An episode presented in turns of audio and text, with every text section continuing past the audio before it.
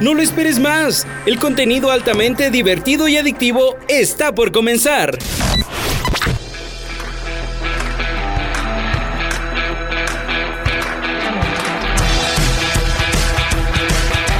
The Repost. Post, post. El podcast más divertido y adictivo para tus oídos, donde hablamos lo del momento, entretenimiento, música, entrevistas, tags y muchas cosas más. Comenzamos.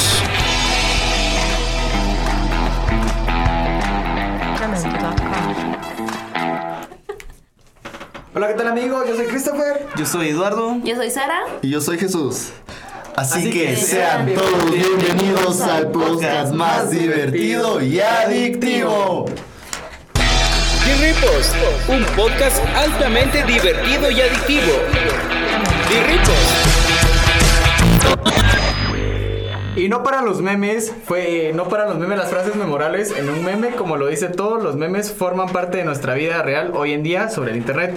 Así que vamos a hablarles de un tema muy polémico más adelante.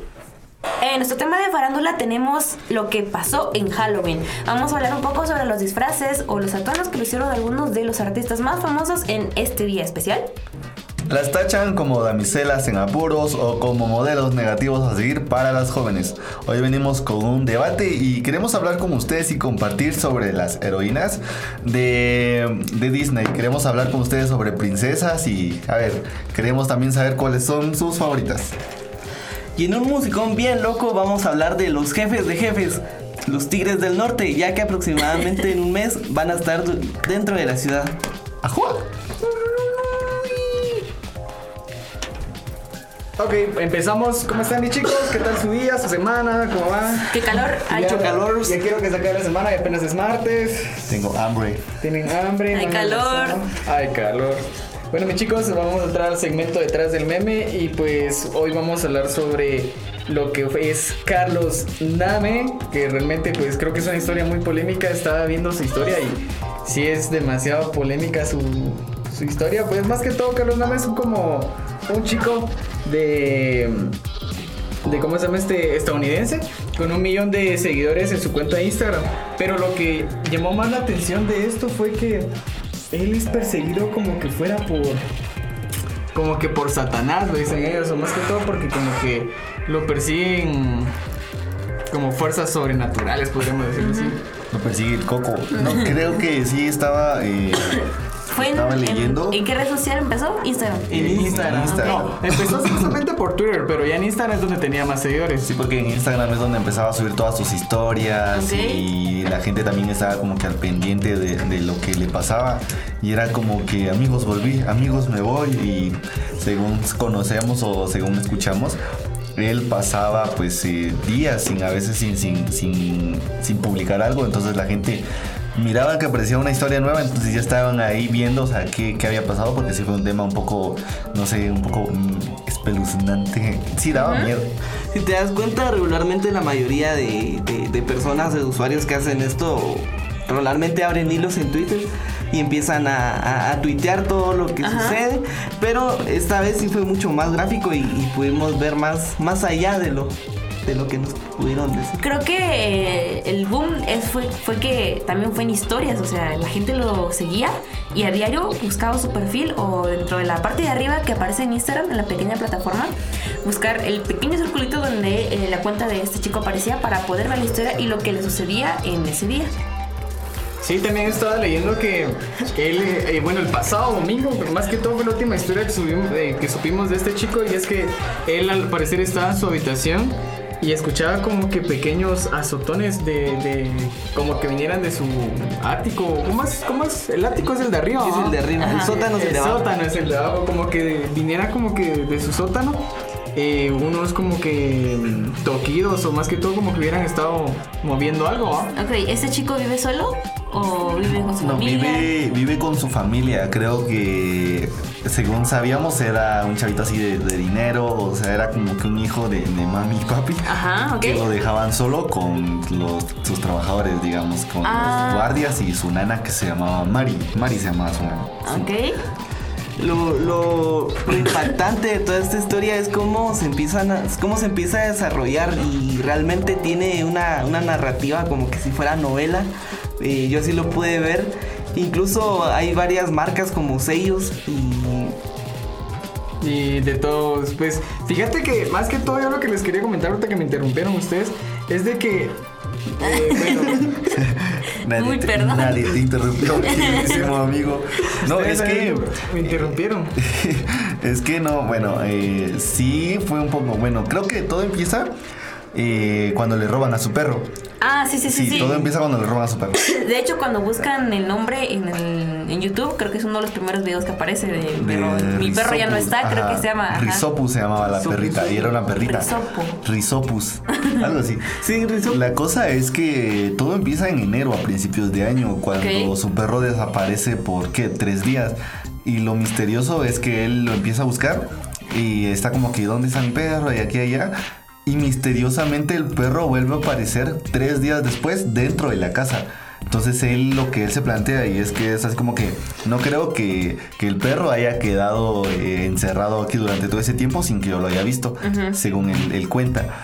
Y luego él- la teoría de él es que alguien se lo llevó y ese mismo alguien o alguien más Lo devolvió. lo devolvió y Tres lo dejó ajá, exactamente adentro. Y lo que él se pregunta es que cómo pudo alguien entrar a la casa Y, o sea, por ser hijo de más como decía, que será tiene guardia, seguridad sí, tiene seguridad y todo el rollo. Entonces ahí es la pregunta, ¿verdad? ¿Cómo, cómo es que alguien lo, perro? lo- lo volvió a... Pero no Y- crees de que su casa sea demasiado grande o para que el perro sea perro. Es Pero grande. es que el perro tiene que comer también, o sea, tiene necesidades para alimentarse, Y la casa agua. es muy grande, o sea, es... En algún momento tuvo que haber salido. Y recuerden cuando, o sea, yo me imagino que en las casas grandes, nunca he tenido una, eh, cuando los cuando los perritos caminan se escucha como el tiqui tiqui tiqui que hacen las patitas con, con el piso. Como que sus garras o sus. Ajá, incluso o sea, pudieron haber cámaras, algo que pudo haber captado que el perrito estaba dentro de la casa. Sí, porque incluso si te, si te diste cuenta, ahí le mandaban mensajes, mensajes de texto. ¿En Y- qué? ¿En WhatsApp? ¿En...? eh, No, mensajes de texto, así de SMS. Ah, ok. Y, De los y-. Ajá, y tenía como De los que como números. Ajá. Y cuando él le preguntó a su amigo, le dijo que eran coordenadas de Google Maps. Y lo metió. Oh. Y era en una parte de, de Sinaloa, si no estoy mal, que desde la parte satelital tenía como que una rotondita. Y esa, y esa, esa rotondita Mm. era como una, un icono más o menos. Que también fueron incrustados en su, en una pintura que él tenía en la sala de su, de su Ah, casa. ok. O sea, la forma que está en las calles y como que ese circulito Ajá. hacía... Formaban un. Como un sello. Ajá, sí, Un sí. sello demoníaco o algo por el estilo. Más allá de lo demoníaco, creo que era un sello normal. Sí. Pero, como un logo. Ajá, eh, pero lo, él lo interpretó de una manera, pues. Malévola, malévola. Porque el mismo, la misma imagen o el mismo como que sello. Ajá. También lo encontró dentro de una pintura que su mamá tenía. O sea, para los que puedan ver el video, se van a dar cuenta de que en la casa de Carlos Name hay un montón de pinturas sin abrir y hay otras colocadas. Entonces, en una de esas pinturas que su mamá había pintado años atrás, según él comenta, eh, ahí está el mismo sello, pero en chiquito. Y él solo se da cuenta hasta que se pone a revisar todo. Y ahí está el sello chiquito, chiquito, chiquito. Ese sello Pero no es muy rebuscado, o sea, eh, yo cuando, cuando, cuando se refieren a sello, yo me imaginaba un gran sello de como un metro pintado en la pared con No, sangre es que al principio, por eso te digo, al principio, eso fue lo raro, porque él tenía una pintura también de, mm, de villanos versus héroes. Ajá. Y en ese habían líneas fuera de lo normal, porque digamos que alguien más lo fue a rayar con palabras, cosas así. Ah, ok. A la par de ese, que era muy obvio, encontró el de su mamá, que también tenía una palabra, y en pequeño tenía el sello. Mm. En ese momento el sello no tenía tanta importancia, hasta que en una noche en su ventana el sello vuelve a aparecer de otra manera, pero creada como con vapor, si se podría decir. Como cuando, Como, como que si el... cuando sueltas el, el aliento y dibujas con el dedo. Pero eso sí estaba bien formado y no se me atoró con el dedo. Y estaba así, muy, muy bien formado. Ahí Pero es ¿quién cuando, pudo haberlo formado? O Y es, y es a lo que caemos. O sea, y es que él cuando lo mira ahí, lo relaciona rápido con el sello que encontró en, en la pintura. Ok. Pero y ¿cómo luego- surge este sello? Y es que por eso es que no, no lo O sabemos. sea, el sello apareció la primera vez cuando el perro estaba desaparecido. No, el sello apareció la primera vez, si no estoy mal. En las coordenadas en las de Google coordenadas de Google Maps. Ellos metieron las coordenadas y se miraba, o sea, era un lugar lejano y solo Ajá. había tres casas. Y una rotondita que formaba el sello. Ok. Luego de eso aparece en la pintura y luego aparece en Ok. el vidrio. ¿De qué tamaño es el perro? ¿Qué raza es? Es, ¿qué raza es? Es un colochito chiquito blanco. Ah, Es- pero es Así, chiquito. Fresh Pool. Es así, ve, de este tamaño. Es así. Recuerden que no los pueden ver, ¿verdad? Es más o menos así. No, pero sí es, pequeño. O sea, no era un perrito también que, que esos que te dan miedo o cosas así como que, ay, qué fuerte. Ok. Luego en las cámaras, o sea, la mamá empieza a preocuparse. Eh, eh, la mamá empieza a preocuparse y, y sigue viendo. O sea, ven cámaras y todo. Y en una de las cámaras ven a un personaje como con cola, pero vestido negro. O sea, a modo de resumen, le pasa eso. O sea, en la casa del vecino También hay donde voces, nadie si no estoy vivía. mal, de que piden ayuda. Ajá. Hay y- una donde gritan. hay ¿te una donde, sí, y hay una Oh. donde hay un, un bebé que llora en un cuarto que supuestamente les habían dicho que tenía, eh, ¿cómo es? Eh, ambiente o algo así como que de exorcismo o esa O sea, fuerza un- en un un- cuarto. como que un ambiente negro, o sea, En- un ambiente en un pesado, cuarto, una ajá. atmósfera pesada. o En sea. un cuarto, ajá. Y es ahí donde lloraba siempre el niño. Ok. Y en una de esas se lo va a mirar y sí.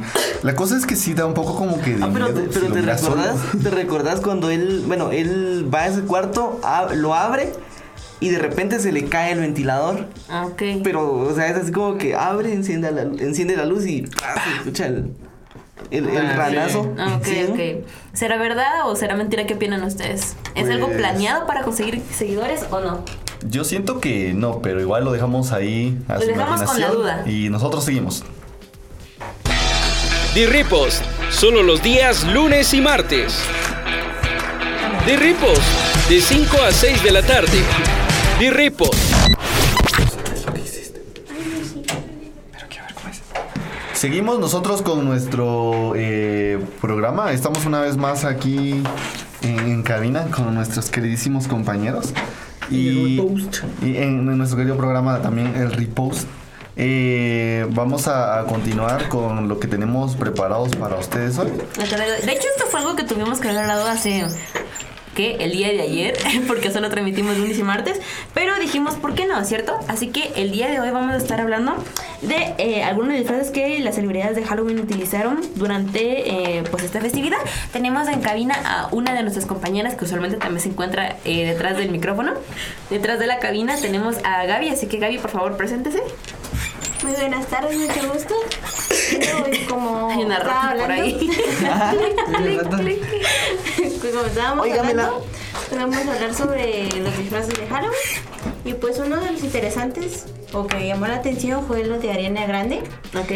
que ella pues literalmente se, se disfrazó de la dimensión escondida. Es una película muy antigua, la verdad. Ah, de los años 60. Ajá, exactamente. Sarita, ¿sabes cuáles son los cuáles fueron los dos disfraces más usados en este Halloween? Creo que cualquiera puede adivinarlo. El primero sería del Joker, el bromas. Ajá. Y, el segundo. el segundo. La casa de papel. sé. No, no, no. No, eso fue el año pasado. Ajá. No, pero esta por la temporada otra vez había un No, montón. pero o sea, Algo de Game of estadísticamente Thrones o algo por el estilo. no era Capitana Marvel. Ah, Sí. Interesante. El bromas y la, y la capitana Bromas y la capitana. y nuestra Carol. No, pero creo que sí. Gaby viene disfrazada de Carol G. Qué Que mala no conseguí el personaje de Becky. Yeah. Ya pasó Halloween y no se quita el disfraz. Ah, pues sí, te digo. No, pero realmente yo desconocía, yo desconocía esto de la dimensión oscura, pero sabiendo bien al personaje, para los que lo pueden ver, qué fea es. No, se, se parece el Grinch. No se parece a por la nariz. Ah, sí, se parece al Grinch. Y hay otra, hay otra, pues creo que eh, creo que sí le quedó muy, muy bien el, ¿El disfraz? el disfraz. Eh, es eh, está vestida de sirenita, de la sirenita. Entonces, Sara, decinos quién es. Em, es la modelo estadounidense que obviamente todos la conocen, que también pertenece a esta familia de millonarias, eh, es Kylie Jenner, em, que se disfrazó de la película de la sirenita Gaby. Más o menos nos puede describir cómo es el disfraz que ella tiene puesto. Para que los escuches se una, una idea. Muy bien. Eh, para empezar, ella se colocó una peluca eh, color roja para similar a Ariel. Yo pensé que era su pelo. No, es una peluca, es una peluca. eh, literalmente usó dos conchas como parte de ella. Parte de ella. Tiene como cartera Flounder. Ajá, tiene una cartera que literalmente ella subió historias a Instagram diciendo que había encontrado a su pez, o no recuerdo cuál era la otra parte que había colocado. Usó una falda literalmente con un pijazo literalmente. Pifazo. Pifazo. Como un fifazo. Un pijazo. pijazo extremadamente bien sexy, la verdad. Y también no le faltó ningún detalle. Literalmente la mayoría de personas que la sigue, eh, pues la admiró por El disfraz. Ajá, por el disfraz y aparte que literalmente se pintó la boca exactamente como Ariel. Sí, creo que sí, el, el- Ah, el disfraz le, le quedó muy, Ajá, los detalles. muy, muy bien. Bueno, eh, creo que la visitaron por el maquillaje también, así mismo. Sí, o sea, sí parece, o sea, el rostrito como que tiene ese canon que Disney tiene con respecto a los rostros de las princesas Disney. Exacto. Mm. Y también tenemos a, a- a- al guasón vestido Neymar, o ¿cómo es? Totalmente original. Original, o sea. No, también tenemos a Neymar vestido de guasón. del broma. Del, Neymar. Pero ese es como el del, el del Joker de ahorita, ¿o es el de. No, no, no. la de anterior. Jared Leto, ¿no? No, Ajá. sí, es, es el de Sí, Jared este Leto tiene más y planta de Leto por lo, Las cadenas y los tatuajes. Por lo flaco. por lo flaco, por lo maltratado por la vida.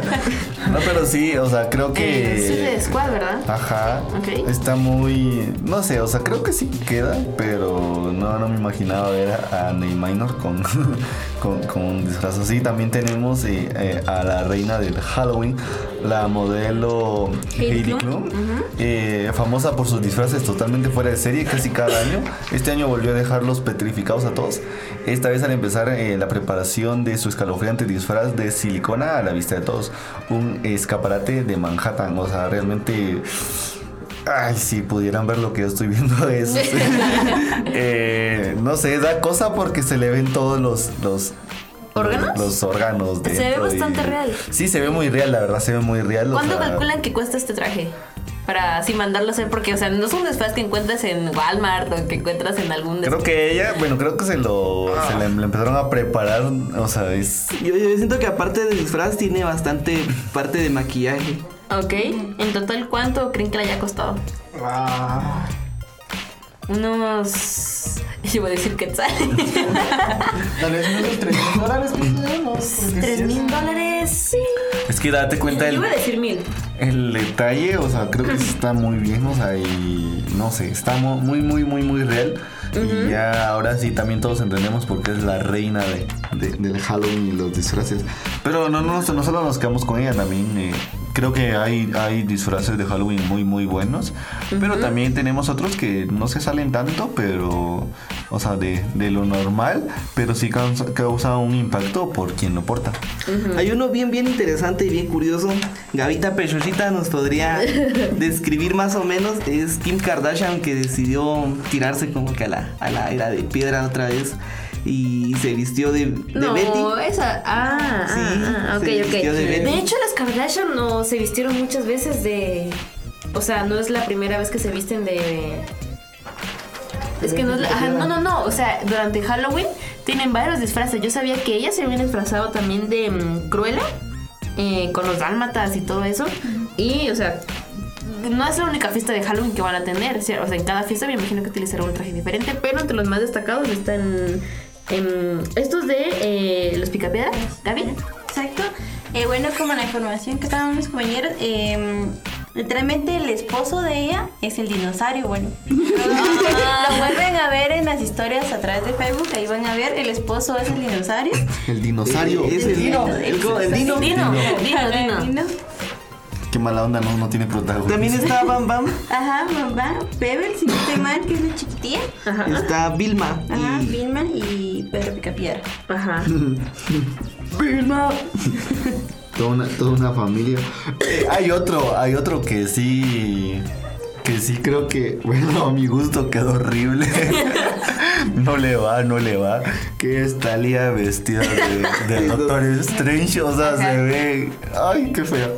Eh, no sé, ya no voy a volver a ver al doctor del, del De la misma mismo- forma. De la misma forma. Yo lo miro más como Ludovico Peluche. güey. Pero sí se ve, se ve mal, se ve feo, pues señora, eso ya no le queda. Creo que no sé. O sea, Está raro, creo que la mayoría lo vieron porque aparte de... Se volvió viral Se volvió viral sí. tanto meme. O sea, también tenemos... eh, es como eh, si Doctor Strange hubiera hecho una liposucción y hubiera puesto pestañas. Era puesto. Ah, Y aparte que en su publicación que hizo tuvo 2.500 likes y 2.000 comentarios. Entonces a la mayor parte de personas le sorprendió like. lo que hizo. Comentario por like era esa cosa. quién daba más y quién daba menos. No, pero realmente creo que hay buenos. O sea, la mayoría de gente famosa sí le pone empeño a todo ese tipo de cosas porque también queramos verlo o no así, les ayuda para aumentar de seguidores, la fama, para que hablen de, de ellos y aquí y allá. Pero la- hay otros que también no, no le invierten tanto y pues también se siguen viendo igual de buenos. o Sí, sea, otra persona que creo que sí se esforzó bastante fue Celine Dion. Celine Dion, por quien no la conozca, es la cantante que em, canta el soundtrack principal de la película de Deadpool 2. La, Ah, esa sí, canción sí, toda sí. triste, cuando donde todos ya sabemos qué es lo que pasó. Y- incluso hay También es la de. Titanic. Ajá, sí, también La de Titanic. Sí, porque incluso hay un video donde Deadpool sale bailando mientras Sí. ella toca. Ajá. Ajá. Eh, ella sí creo que le puso, le puso bastante esfuerzo a lo que fue su disfraz. Porque no solo se disfrazó de ella, o sea, no solo ella, sino que tuvo personas que como que mm, La apoyaron. Ajá, complementaban la escenografía de su disfraz de alguna manera. Eran sus accesorios. Ajá, Básicamente se vistió de. No sé si llamarla calavera o algo por decirlo. ¿Sí, Catrina? Ajá, como Catrinas, pero ella se me asemeja un poco a lo que es la mm, Reina Blanca de la película de Blancanieves y el Cazador. No sé si aún la han visto, pero se Sí, asemeja vi. Incluso hoy vi Maléfica. sé que no les interesa, pero lo quería sacar. Está conjugado ahí Está adentro. No, pero eh, sí, viéndolo bien, o sea, sí. Pero nosotros seguimos y creo que todavía hay mucho de qué hablar. Y esperamos que también compartan nuestras ideas y seguimos. No pararás de divertirte. Cada día hay temas diferentes que te encantarán. Solo en D-Report. Siempre con contenidos altamente adictivos. Continuamos. Así que em, seguimos en nuestro segmento de Princesas Disney vamos a hablar un poco de lo que significa pertenecer al maravilloso cuento, a un maravilloso cuento de hadas y que en Disney em, actualmente creo que ya no nos convence demasiado, creo que las princesas Disney comparar, por ejemplo, una Elsa con Blancanieves o una Bella Durmiente con Moana ya no es nada que ver. No todas las princesas, como nos enseñó Disney, em, En un principio. en un principio tenían que a los 14, 16 años te enamorabas de alguien y como que Yo tu siempre vida, quise mi vestido. tu vida se realizaba cuando encontrabas al amor de tu vida, lo besabas y vivías con él felices para siempre comiendo perdices en un bello castillo. Así que creo que ahora tenemos que hablar un poco más de lo que en la actualidad em, representa ser una princesa Disney y cómo estas han evolucionado al cambio de tecnología, cambio de, opiniones y también cómo ellas han- han sido influenciadas con respecto a opiniones del machismo, el feminismo y muchas cosas más. Y que eh, ya no es tanto buscar eh, un príncipe azul con quien casarte, sino más bien eh, Un, superarte a guer- ti un mismo, guerrero con quien luchar. Salvar a tu nación, salvar a, salvar a tu país, salvar al pueblo y encontrar tu propia felicidad. Así que eh, tenemos aquí en cabina a Edna de nuevo que el día de, que A el día de Edna ayer- Ramos, experta en princesas. Ya ha hablado Mulan. Y ahora va a hablar Blancanieves. Eh, a Edna Ramos, experta en princesas. Eso es cierto, sí. Si serías princesa, serías Pocahontas. No, yo sería, yo quisiera. Sería ¿Serías. Pocahontas? Sería Yo Pocahontas. quisiera Y Sara ser sería. Mulan. Sara Yo, yo ayer les dije que sería la sirenita. Pero, ¿Cómo sería no, la no, sirenita? que sería la sirenita. Pero la nueva. la- Ah, la que. La. Vivimos en una sociedad. no, pero es cierto, o sea, creo que la sociedad influye, influye bastante en el tipo de. ¿Realmente se han puesto a analizar cómo son las princesas Disney? O sea, de hecho, la princesa Disney la dice que, bueno, vamos a hablar un poco más de eso adelante. Y es lo que nos decían en clase, o sea, solo te muestran cómo pasó, que se casó con el príncipe y, Y que ya. siempre una figura masculina está presente. Pero nunca mostraron el que hay después de eso, ¿verdad? De- Ajá, o o sea. es como que te dejan con la, con la duda. Pero es que a esa edad, o sea, a la misma edad, tipo 10, 9 años que vimos de esas películas, tampoco nos preguntamos de eso. De alguna manera, em, como la sociedad dicta, también las películas de Disney, lo hacían. Creo que ahora eh, las películas de Disney han cambiado bastante su concepto a la hora de tratar a una princesa no como alguien a quien rescatar o alguien a quien esposar, sino más bien a alguien a quien respetar, algo por el estilo. Em, podemos empezar con lo que se lo que denominamos la princesa bella y sumisa que busca un príncipe o que un príncipe la busca ella. Más o menos podemos ver este, esta época un poco triste desde 1937 a 1985. Y eh, básicamente las características que podemos encontrar en ellas, por ejemplo, es que siempre debe ser salvada por un príncipe. Al final de la película algún príncipe la besa, la, la eh, va por ahí al castillo o algo por el estilo. La salva. Ajá. Pero si te das cuenta, también se burlan de, de ese estereotipo en, en Ralph, Ajá. la, la segunda. Ajá. Ay, sí, Ay, en ya, Shrek, ya, pero bueno. Shrek pertenece también a DreamWorks. Sí, pero. Pero, fue una indirecta bastante. Y de hecho, lo que pasó con Shrek en la película, que como tocan temas muy sensibles, o es una parodia o burla a los cuentos de hadas. En la película de Shrek tuvo que pedir que los abogados de Disney vieran la película antes para que luego Disney no, No los demandara. ajá, no los demandara. Entonces los abogados acataron, en, hicieron un trato, un acta, donde decían de que era una parodia, sí, pero que en ningún momento ofendían a las películas de Disney. Entonces solo por eso la película, si no, de lo contrario, posiblemente Shrek no sería lo que Shrek es ahora. Sí. Es que Shrek creo que te muestra cosas que no estás acostumbrado a ver. Exacto, no, no, no, no es que te muestre a cosas. Quedé traumado con el burro y la dragona. Es que se Y burlan. analizas así como. Ah, Es mi lord. es mi lord. Pero. Es, un, es, parodia a los estereotipos. Dice que Christopher quiere ser burro en la vida. Yo quiero que seas mi dragón. Otra, otra característica. de- Ay, no. Así te quería ver. Si fueras una princesa No, Disney, no ¿cuál quiero serías? ser una princesa. Sería el Ay, yo cazador. ser valiente. No sería ninguna. ¿Serías valiente? No, no, Ni no, valiente. no me agrada. No te agradan las. No me agrada. No he visto la película completa, pero no me agrada. Ok. Sí. ¿Elsa? No me representa tampoco. Otra característica de estas princesas es que eh, de esta época oscura o triste, eh, la belleza es como que lo más importante. O sea, las vemos súper lindas y como que jamás devastadas, pueden estar derrotadas, pero siempre serán bellas. Empoderadas. Ajá, casarse con un hombre es como que la máxima aspiración y como que cantan viendo al agua, oh, mi príncipe vendrá algún día o algo por el estilo. Si me caigo por, por tonta, me levanto por fregona. Las tareas domésticas. En todas estas películas podemos ver a las protagonistas limpiando o haciendo alguna labor del hogar. Y eh, las mujeres son malas y se enfrentan entre ellas mismas. No podemos ver a un enemigo que sea masculino o que trate de derrotarla. Siempre es la madrastra malvada o alguna otra persona que La trate hermanastra. que trate, ajá, que trate de dañarlas. Dentro de esta época oscura podemos encontrar a quien es em, Blancanieves, que es el claro ejemplo de esta película, que es la primera película de princesas que Disney saca. También eh, Cenicienta, a Wendy, que está en Peter Pan, y Aurora, que es la Bella Durmiente. Aurora, de hecho, es la princesa que menos tiempo pasa en una película siendo ella la protagonista. Si no estoy mal, participa en la película menos de nueve minutos y toda la película es básicamente como el príncipe la busca y los animalitos bailando y cantando. Pero eso sería en la- en la- en la- en la animada. en la En la animada. animada. Estamos hablando de las versiones animadas. Estas películas salieron antes de 1985. Así que La madre.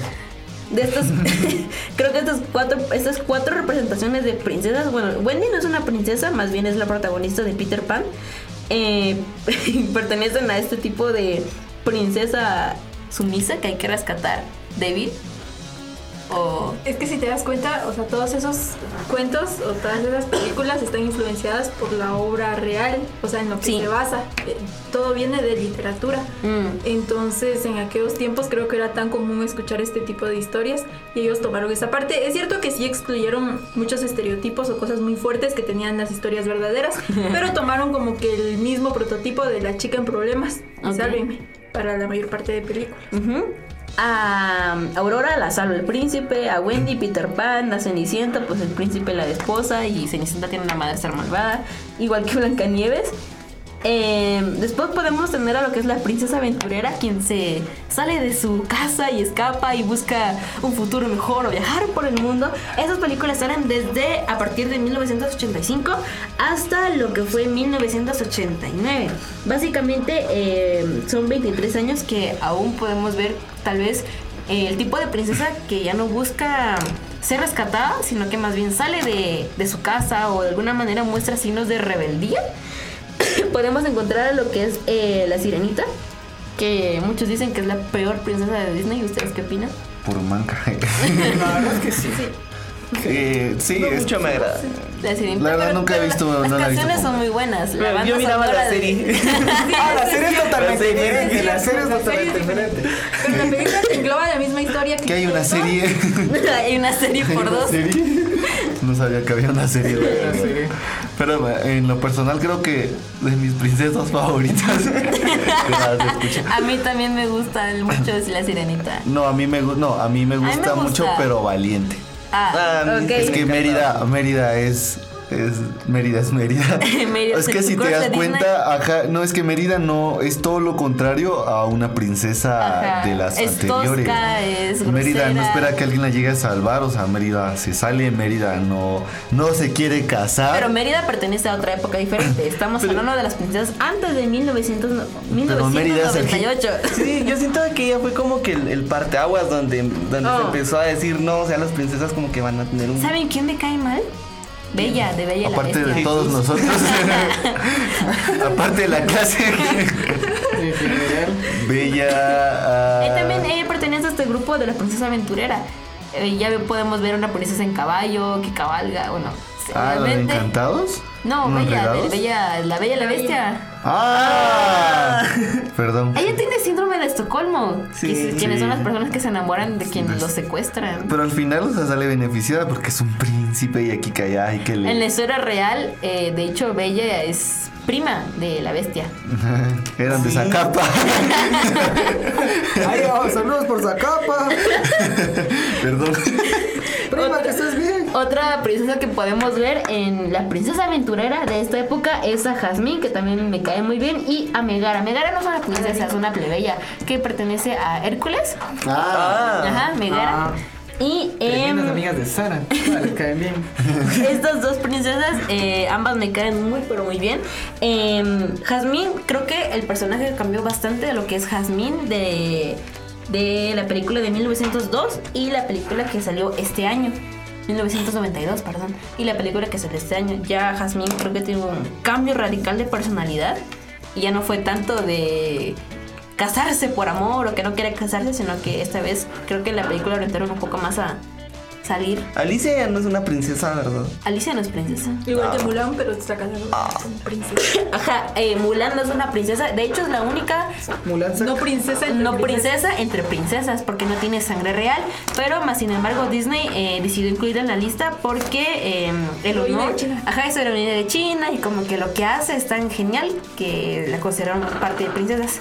Y es por eso que también eh, la película que es- se va a estrenar ya en, en un tiempo de Mulan, eh, la película, o sea, la historia es totalmente diferente a Sí. lo que podemos ver en De esta hecho, ni siquiera se ve mucho. Ajá, de hecho, porque es como que, eh, según estaba leyendo, es como que una burla para el país, porque, o sea, un dragón en China significa mucho, es como que aquí nuestra, nuestra ave nacional, pero eh, sí significa mucho, entonces sería como que una burla o un insulto hacia la cultura. De hecho, la película que ahorita sale live action de Mulan no está basado para nada en la película animada, sino que va a estar basada en la leyenda real de, de China. Conocemos que Mulan no sabemos si existió. La única princesa que sí tenemos certeza de que realmente existió en la vida real es Pocahontas. Hay vestigios, cartas, libros y escrituras sobre él, sobre ella, perdón. sobre ella que eh, declaran que sí existió, pero de hecho Pocahontas tiene 14 años y sí salvó a su pueblo y defendió y hizo una alianza entre los pueblos ingleses, etcétera. Ahora Mulan realmente no, eh, no se sabe realmente si existió o no, porque hay escritos que redactan su historia, pero no se sabe si son una leyenda, si fue un cuento escrito por alguien o si fue una historia que alguien redactó como que ay pasa tal y tal cosa. Se me ocurre. Podemos ver ahora Mulan también tiene una hermana en la nueva película y Ah. En lugar de su Ya no, ya no llevó un esposo Ajá. a casa, sino llevó una hermana. en lugar de su cachorro. Y esta vez en la película Mulan no se va a enamorar del general Shang, porque tampoco va a estar él, sino que se va a enamorar de uno de sus compañeros que es tan campesino o tan normal como ella. Sí, creo que hacen un poco la película eh, a lo más real. poco más real, ajá. Saliendo, más del, saliendo de la fantasía y también respetando más, o sea, lo que es el, el- el país, pues, sí, o sea. y está muy apegada, bueno, como decíamos, a la leyenda original de, de, de Mulan, de China. O sea, es podemos ver una historia más fiel, al, más fiel a lo que es la historia. Aunque pierde, sí, o sea, sí está bien, pero aunque pierde creo que mucho... Y no va a tener banda sonora, no va a ser un musical como los otros live Y eso, bueno, en lo personal, pues sí me llamaría más la atención a mí de ir a verlo. O sea, no fui a ver ciertas películas porque era que la banda sonora, o, o no, la... El musical. El musical, y era así como que... Ay, a mí se me qué- encanta. Qué. O sea, no, no tanto, entonces creo que va a estar muy, muy bien que cambien muchas cosas y sí dan ganas de, de irlas a ver. Ok. Entonces, eh, creo que... Otra princesa guerrera que, bueno, ya es más que nada del, del 1998 a la actualidad. Son lo que son, por ejemplo, ya mm, Moana, eh, Mérida y todo ese tipo de princesas. Pero es que ahí entra la Ana, animación, ¿no? Elsa. Ahí es entra que, animación, ¿no? porque estábamos hablando de solo como dibujos animados, o sea, ya... o sea, Sí, todo es animación, todo- pero ahora es animación Ya, ya es- ajá, ya viene animado de una diferente, de forma... pues, Aunque Tiana sí es animación 2D, sí es animación dibujada. ¿Viste la. hablando de animación, cómo hicieron la parte. del sapo. cómo hicieron la, la película de Alicia en el País de las Maravillas, ¿no? Mm. Que bueno, yo por lo que vi era así como que primero lo grabaron así en, con personas, Ah. y después estuvieron haciendo... De hecho, todas las películas se graban así. Ah, imagínate hacer Ajá. todo eso. Primero graban toda la película con actores que se parecen mucho a los protagonistas, Sí. con vestuarios muy similares y los artistas literalmente se ponen alrededor de todos a dibujar las escenas y ta, ta, ta. Ahora, pero ¿qué, qué preferís, hacer eso o hacer una película con stop motion? Ah, es que el sería sería es otro rollo, o sea, creo que es un, un- también Sería interesante una ver área una muy película bonita. Disney Muy grabada bonita. en stop motion. Eh, las películas como Cubo o Isla de Perros que están hechas con esa técnica, o sea, son muy buenas, pues sí. Te conectan, bueno, en lo personal, o sea, conectan muy, Jack. muy bien. Sí, que no, Sí, y realmente lleva años y años de proceso. Caroline o O Coraline. Coraline. Ah, Coraline. Esa, o sea, son, son películas que. ¿Cómo era la película del perrito Willis? Willis and Robbins. ¿Cómo era? Frankie Winnie. Ay, mm, No sé. Ah, sí, también esa está grabada en stop motion. ¿Cuál la el Gran Durazno? No. Ah, Jimmy también esa. Pero también la de Frankie. ¿Cómo se A llama? mí antes me daban Ajá, miedo. Frankie. ¿Cuál las de stop motion? No, o sea, ese tipo de películas, pero así como Cubo también al principio va, ajá, Um, tal vez es un poco más oscuro. sea un poco más Y oscura. el concepto, aunque sean películas para niños, creo que es un concepto muy profundo que solo los adultos pueden entender. Sí, pero igual eh, creo que es un tema muy complejo y, y es muy bonito también. Entonces creo, Creo, que, Disney está haciendo un buen trabajo cambiando a las princesas. Hay unas críticas aún y con respecto a los live action, creo que también se está quedando sin ideas y todo ese tipo de cosas. Vamos a ver qué tal. Seguimos en lo que es eh, The Repost y seguimos. The Repost, un podcast altamente divertido y adictivo. The Repost. Bueno, y no nos fuimos, estábamos de parranda. Simplemente queremos Tomando agua. tomando agüita. Eh, queremos queremos extenderles la cordial invitación para que puedan asistir aquí a la Universidad Mesoamericana, en la sede central. En el edificio L tenemos la Feria del Dulce que, que se fue por un año, pero pero como Regresa dicen, con todo este año. como dicen la que es buena vuelve con más ganas. Pero La que es para ti vuelve y la que no nunca lo fue. por eso no volvió conmigo. Pero los invitamos, acérquense los que puedan, eh, también para apoyar a nuestros compañeros del cuarto semestre. Y spoiler, les van a regalar dulces, pero al Ah. final. Exactamente. Final, final. Y bueno, lo que nos compete. Un musicón bien loco. Ahorita vamos a hablar del- de los jefes de jefes. Esta banda que, bueno, esta agrupación que se, se formó por ahí de los años 60 es... Los Tigres del Norte. Los tigrazos. Se me fue el avión. Yo sí, como- es Se que te estaba, estaba recordando, es que estaba recordando la canción que era de- ¿cómo es? ¿Pedro o Pablo? Pedro y Pablo Ah, Pedro, qué gusto de verte. Dime cómo has estado. Esa. Canciones de cantina. No, no son de no son de cantina. son canciones de patrimonio La verdad es que cultural. sí. Es música clásica, la verdad. Ok, ok. Así que eh, básicamente ellos em, se fundaron en el 68, casi más a los 70 que a los 60 eh, en, la, en la ciudad de San José, en En California. California. En California. Californication. Ay, yo decir ahorita Californication. Yo creo que es una, es una agrupación que ha marcado bastante eh, la historia de, de la música en español. Si te das cuenta, incluso yo, yo la verdad es que las primeras canciones que escuchaba de ellos fue así como que en un programa de comedia. Era mm, Laura Pico. Ah, sí. Ah, donde sí, estaba sí, el... El, ¿Cómo se llama este? Estos es como detectives más o menos, o el- policías. Sí, sí, ya, ya. Ya me acordé.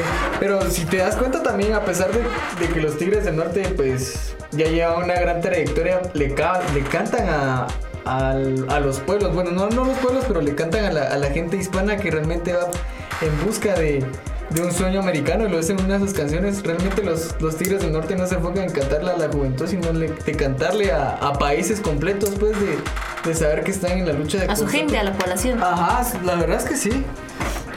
Yo creo que ellos se iden- identifican bastante, desconozco bastante la historia de ellos, pero siento que los identifica bastante porque ellos, bueno, siendo mexicanos, estaban en California y me imagino que ahí fue donde ellos eh, recrearon todo esto y fue donde, donde escribieron y se inspiraron más que todo para poder... En historias escribir. reales. Ajá, en historias reales, porque creo que estar en Estados Unidos y, y encontrarte un paisano... Fuera de tu país. Fuera de tu país. Donde no hablan español, donde no hay tortillas, ni paches, ni Creo todo. que todos se vuelven cuates. Sí, Sí, o sea, o sea, en Es que te es- encuentras a un latino en la calle y es Y como que, bro, ¿qué onda? Hola. ¿Qué dice Perry? O sea, sí se siente así bien, bien, bien. El, bien el cariño latino no es tanto como el cariño gringo. Sí, es lo que decía, o sea, dicen muchas personas de que nosotros como latinos somos muy cálidos, somos muy, muy amables.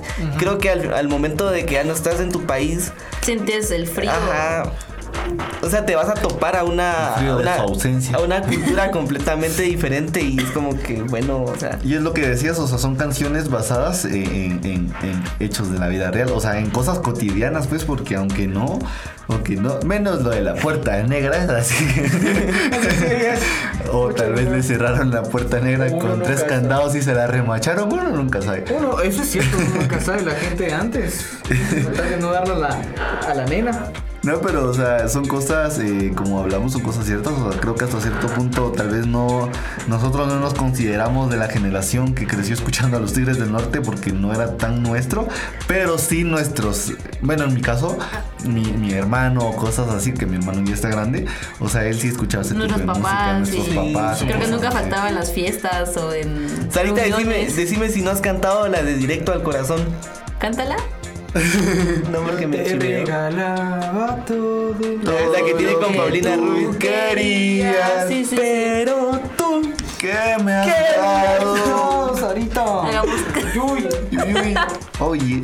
solo porque te gusta el K-pop, si no ya nos iríamos de sombrero a a los el próximo 15 de diciembre. El 15 de diciembre van a estar en dónde, querido Christopher? Aquí en nuestras queridas tierras quetzaltecas. Sin embargo, no han dado lugar en dónde hacer, pero van a estar aquí. ¿Dónde crees que sea?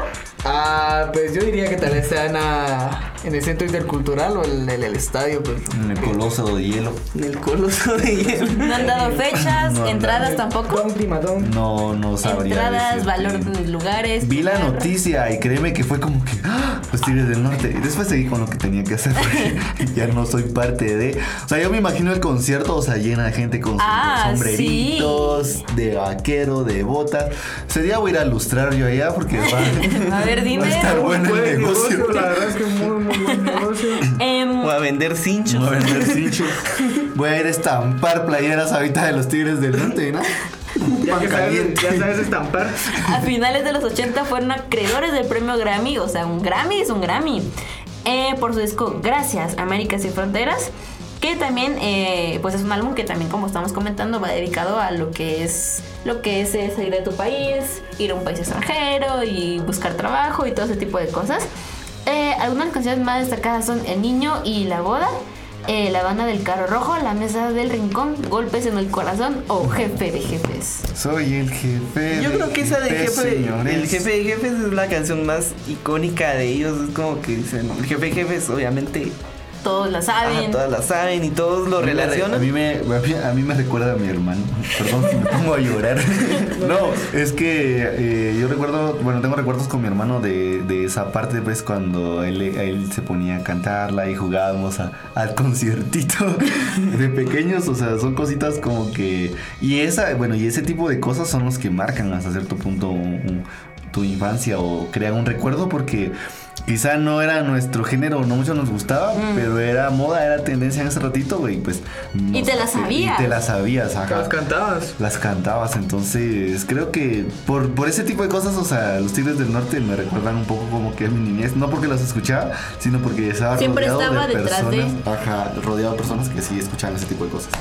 Sí, porque si te pones, yo siento de que, como decías, es algo mucho más que te recuerda a tu infancia en todo eso.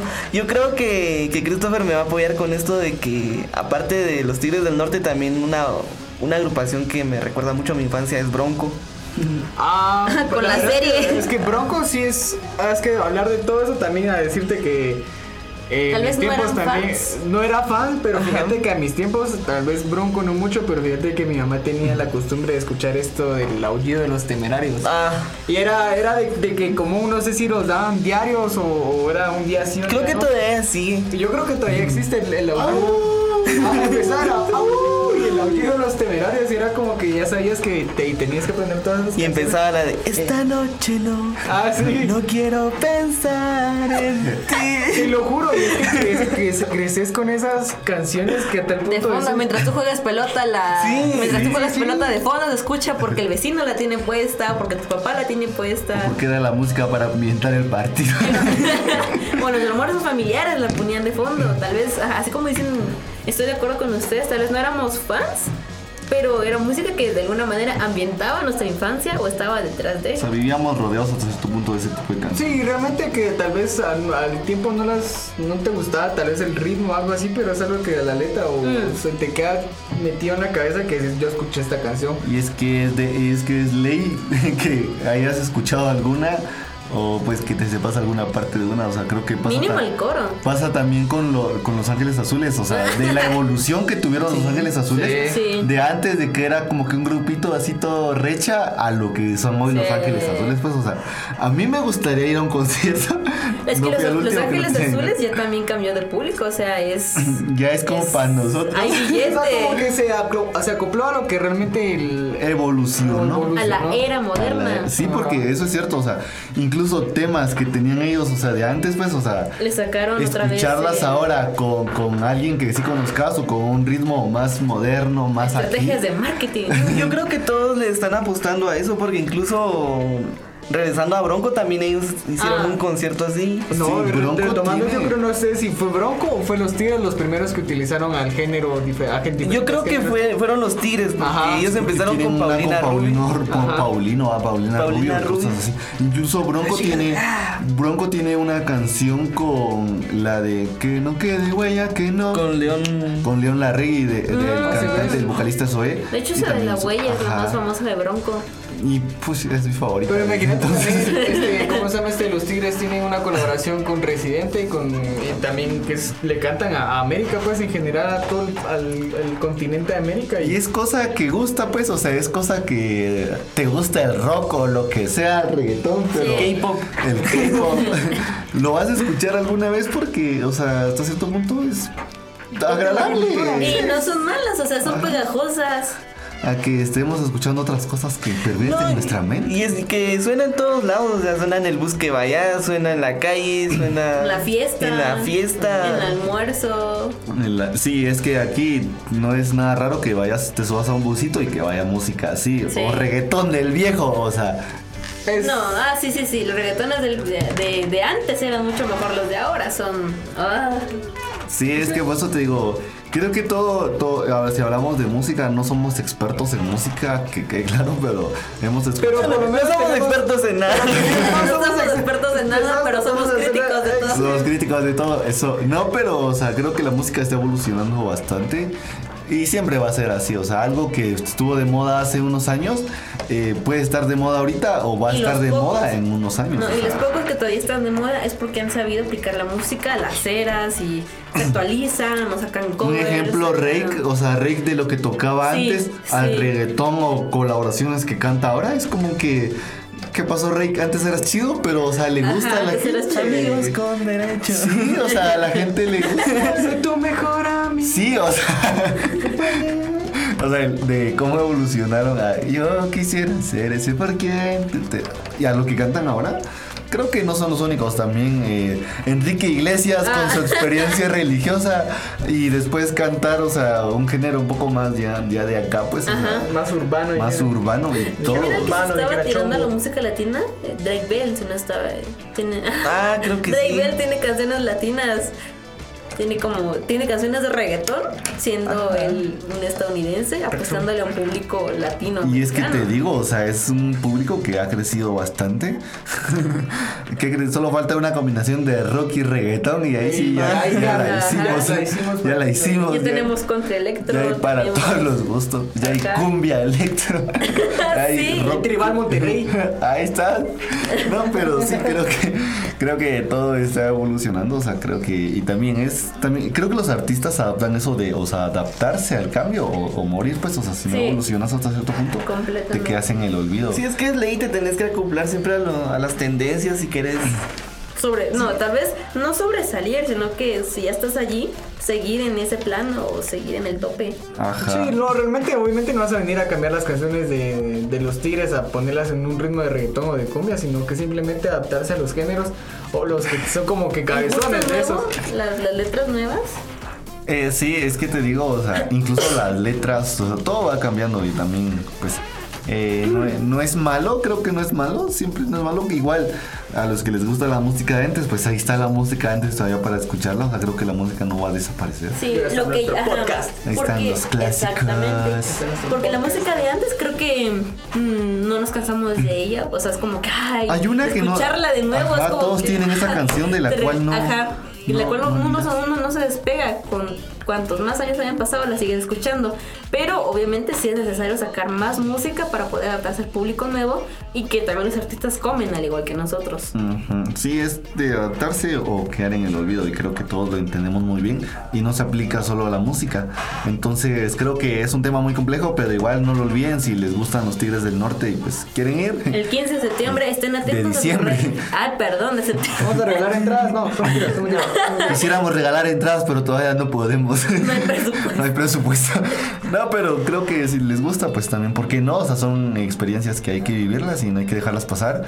Y Eso si te gusta la música, pero si te gustan los dulces, te recordamos que aquí en Zona 3, en la Universidad Mesoamericana, en el edificio L, te espera la Feria del Dulce, que creo que ya empezaron y va a estar muy bueno. Sí. Van a regalar dulces. Sí, exacto. Así que los esperamos allí. Vamos a estar por, a- por ahí también dando unas vueltas. Nosotros. no, no me vamos a Vamos a decir. ver dulces. tomando las fotos con los que quieran.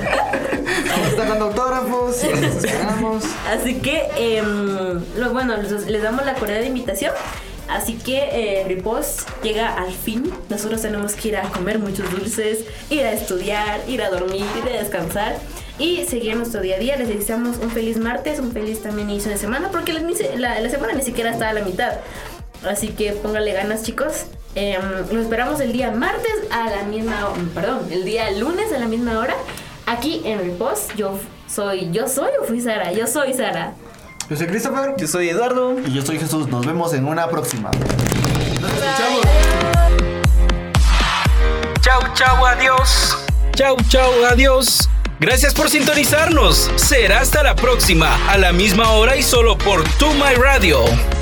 Chau, chau, adiós.